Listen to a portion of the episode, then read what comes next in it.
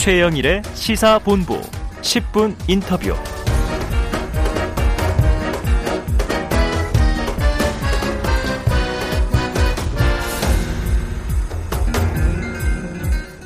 네, 자 어제 이재명 후보가 코로나19 긴급 성명을 발표했습니다.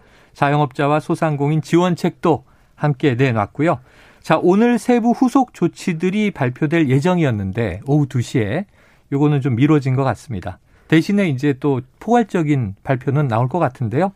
자, 이재명 후보의 특별 부탁으로 이 정책을 준비해 온 분이 지금 스튜디오에 나와 계십니다. 이재명 후보 선대위 공정시장위원회 공동위원장을 맡고 계신 최이배 전 의원. 유명한 분이시죠?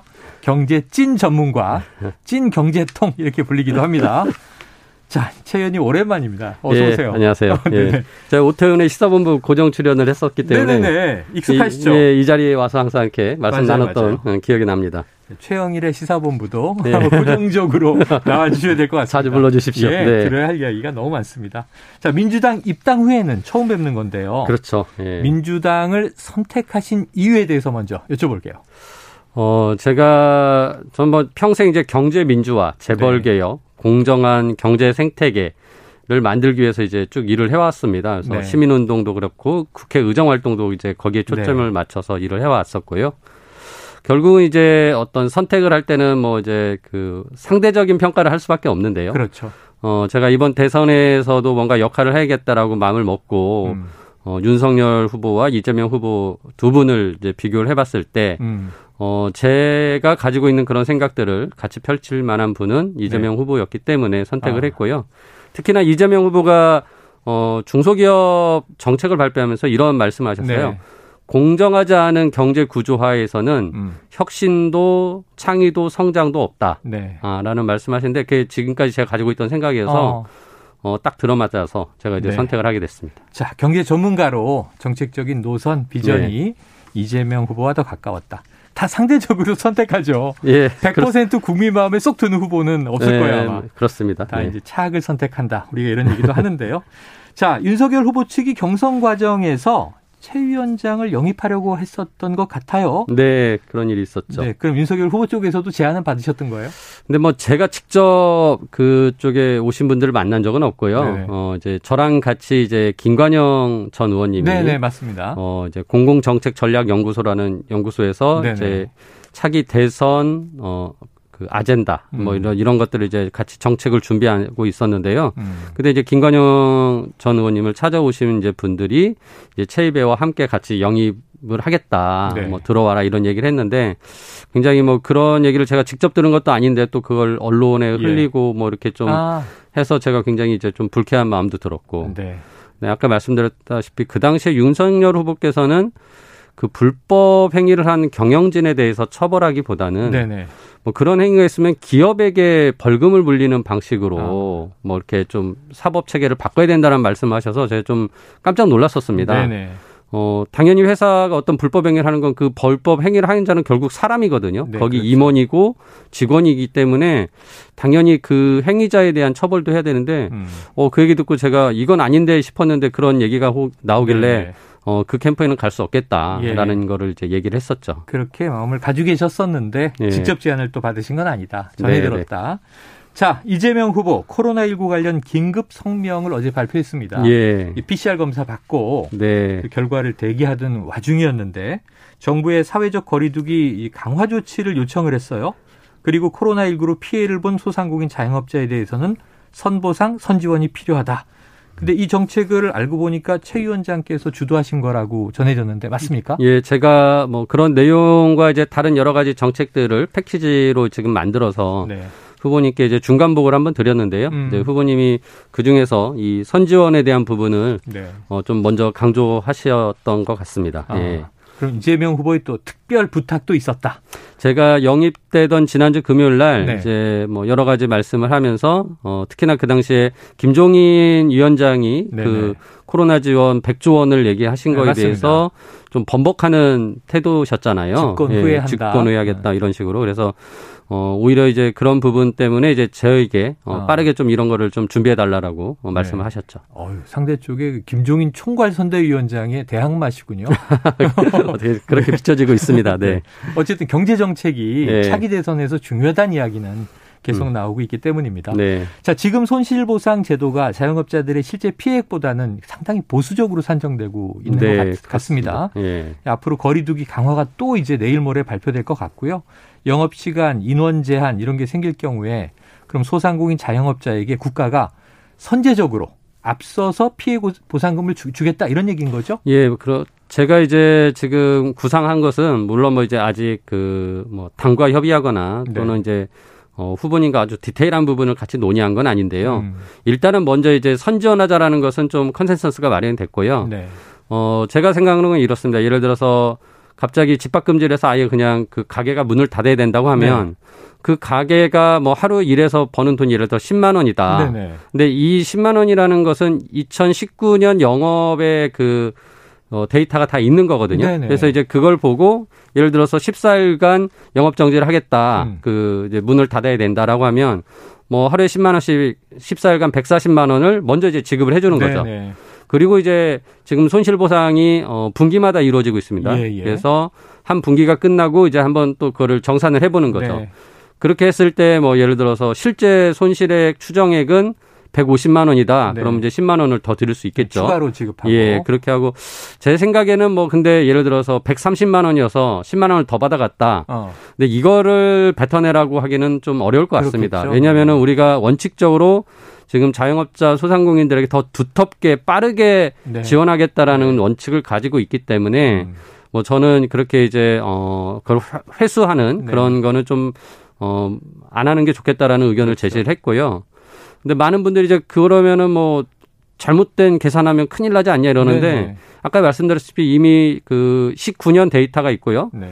이번에 3분기에 손실 보상을 지금 이미 실행을 하고 있습니다. 네네. 그래서 어, 매출액의 어떤 감소분만 우리가 추정이 된다면 음. 손실액을 지금 추정하고 있는 거거든요. 네네. 그래서 100% 우리가 맞출 수는 없지만 네. 충분히 어, 가깝게 맞출 수 있다. 그러면은 네. 그렇게 큰 오차가 나지 않을 것이다. 예. 라는 생각도 합니다. 자, 지금 어차피 하고 있는데 두텁게 예. 준다는 의미지. 네. 뭐 없던 계산을 새로 뽑는 건 아니다. 맞습니다. 데이터는 다 예. 있다. 근데 이제 지금 손실 보상을 더 선제 미리 준다는 거 하고 네. 또 조금 이 일부 착오가 있더라도 그걸 회수하지 않는다. 네. 이거죠.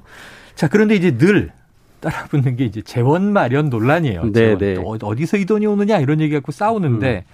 지금 대략 지금 보시기에 얼마의 재원이 필요하고 재원은 어떤 방식으로 마련해야 된다고 또 계획을 잡고 계세요?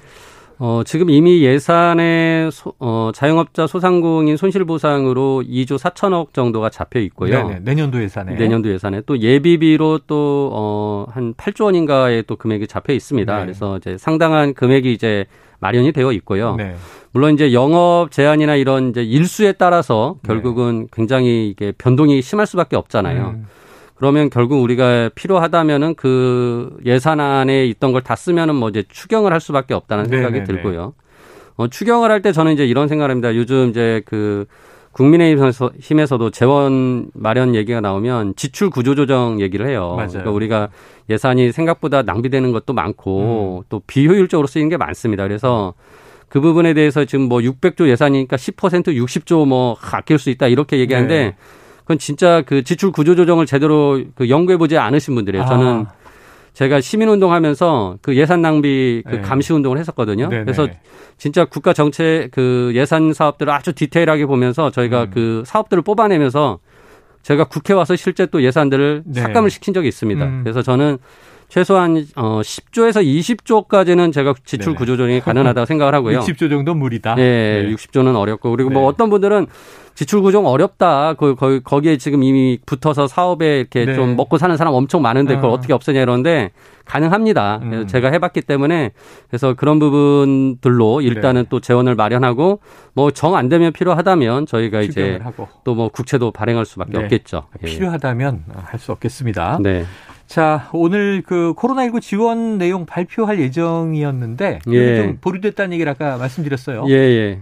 뭐 이제 어 아주 좀 디테일한 내용들에 대해서 또 그 최종적으로는 후보의 음. 이제 confirm이 필요한데요. 어, 최종적인 필요하고. 결정이 필요한데 좀 그런 부분들이 어제 이제 그 PCR 검사 받고 뭐 그러셨죠. 집에 좀 계셔야 되고 이런 것 때문에 좀 진행이 안 됐습니다. 네. 그래서 어 이후에 차차 좀 더 자세한 내용들은 또 음. 발표할 기회가 있을 것 같습니다. 다듬어서. 예.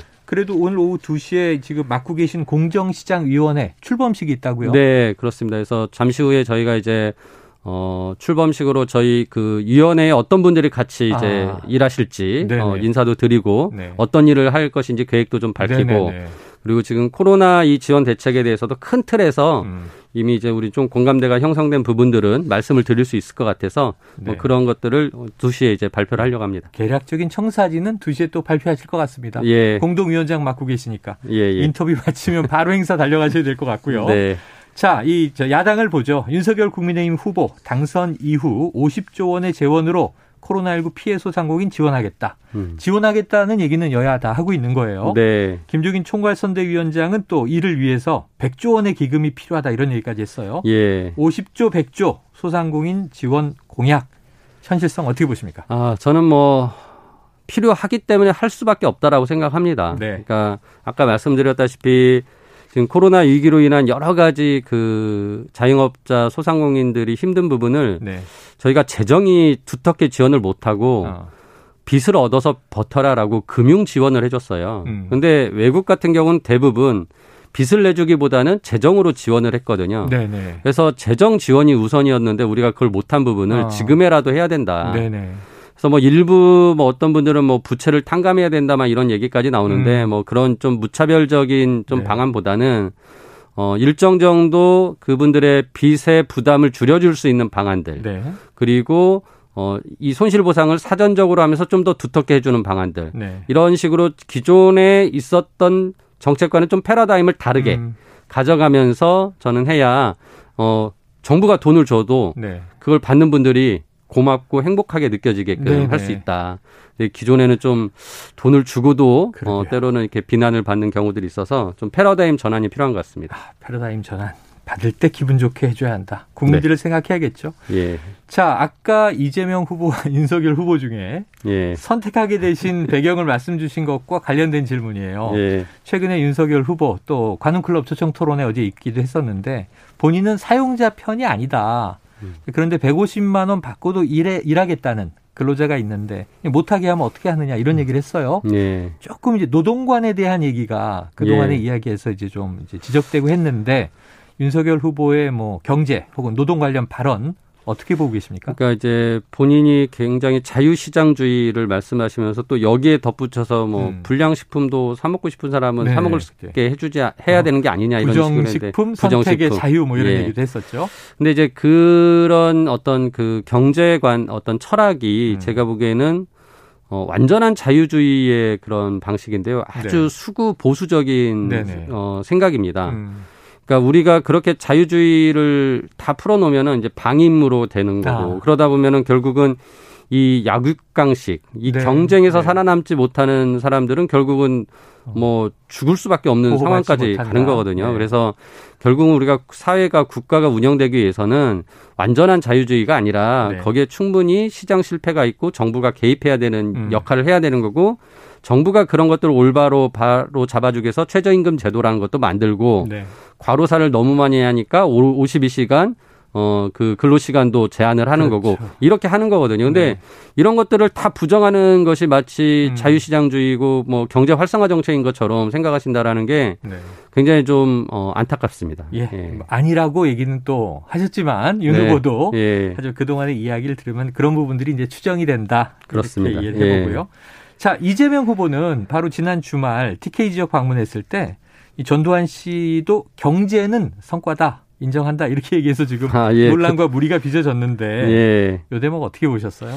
저는 좀 어. 좀 마, 많이 나가신 것 같아요. 많이 나가셨다. 네, 불필요한 말씀이셨다고 네. 생각을 하고요. 네. 뭐 전두환 씨는 뭐 이 내란 음모죄로 아무튼 국가의 그렇죠. 그 기반을 흔들었던 사람이고 네. 그리고 어 광주 시민들의 어떤 그 죽음에 대해서 책임이나 반성 없이 결국은 네. 본인도 죽지 않았습니까? 음. 이런 면에서 어 그분의 공이라고 하는 것이 또 과연 명확하게 있을지 한번 또 빠, 음. 타져 보면 네. 또 그것도 쉽게 그렇게 공이라고 평가하기도 어려울 수 있거든요. 그래서 네. 저는 뭐 후보께서 이제 또 TK 지역을 방문하시다 보니까 또 뭐 현장의 분위기상 뭐 그런 거를 말씀하실 네. 수도 있다. 어, 그런 분위기였는지 모르겠지만 네. 굉장히 저는 좀 하지 말았어야 될 발언을 예. 하신 것 같습니다. 그래요. 예. 자, 쓴소리로 듣고. 예. 아유, 오늘 얘기 아주 재밌게 잘, 잘 들었는데 다음에 꼭 나와주세요. 예, 놓친 질문이 많습니다. 네네. 네. 자, 재보선 나가시는 거예요? 아, 그, 런 생각 전혀 해본 적이 없는데. 아, 없으세요? 네. 아, 깜짝 놀랐습니다, 지금. 아니, 선대위에 참여해 계신데, 본인도 지금 이제 전 의원이신데, 예, 예. 또 혹시 재보선이 많이 있으니까. 아, 예. 계획 잡히면 알려주시기 바랍니다. 아, 예. 한번 생각해 보겠습니다. 알겠습니다. 오늘 말씀 네. 고맙습니다. 예, 감사합니다. 예, 더불어민주당 선대위의 최입의 공정시장위원장과 말씀 나눴습니다.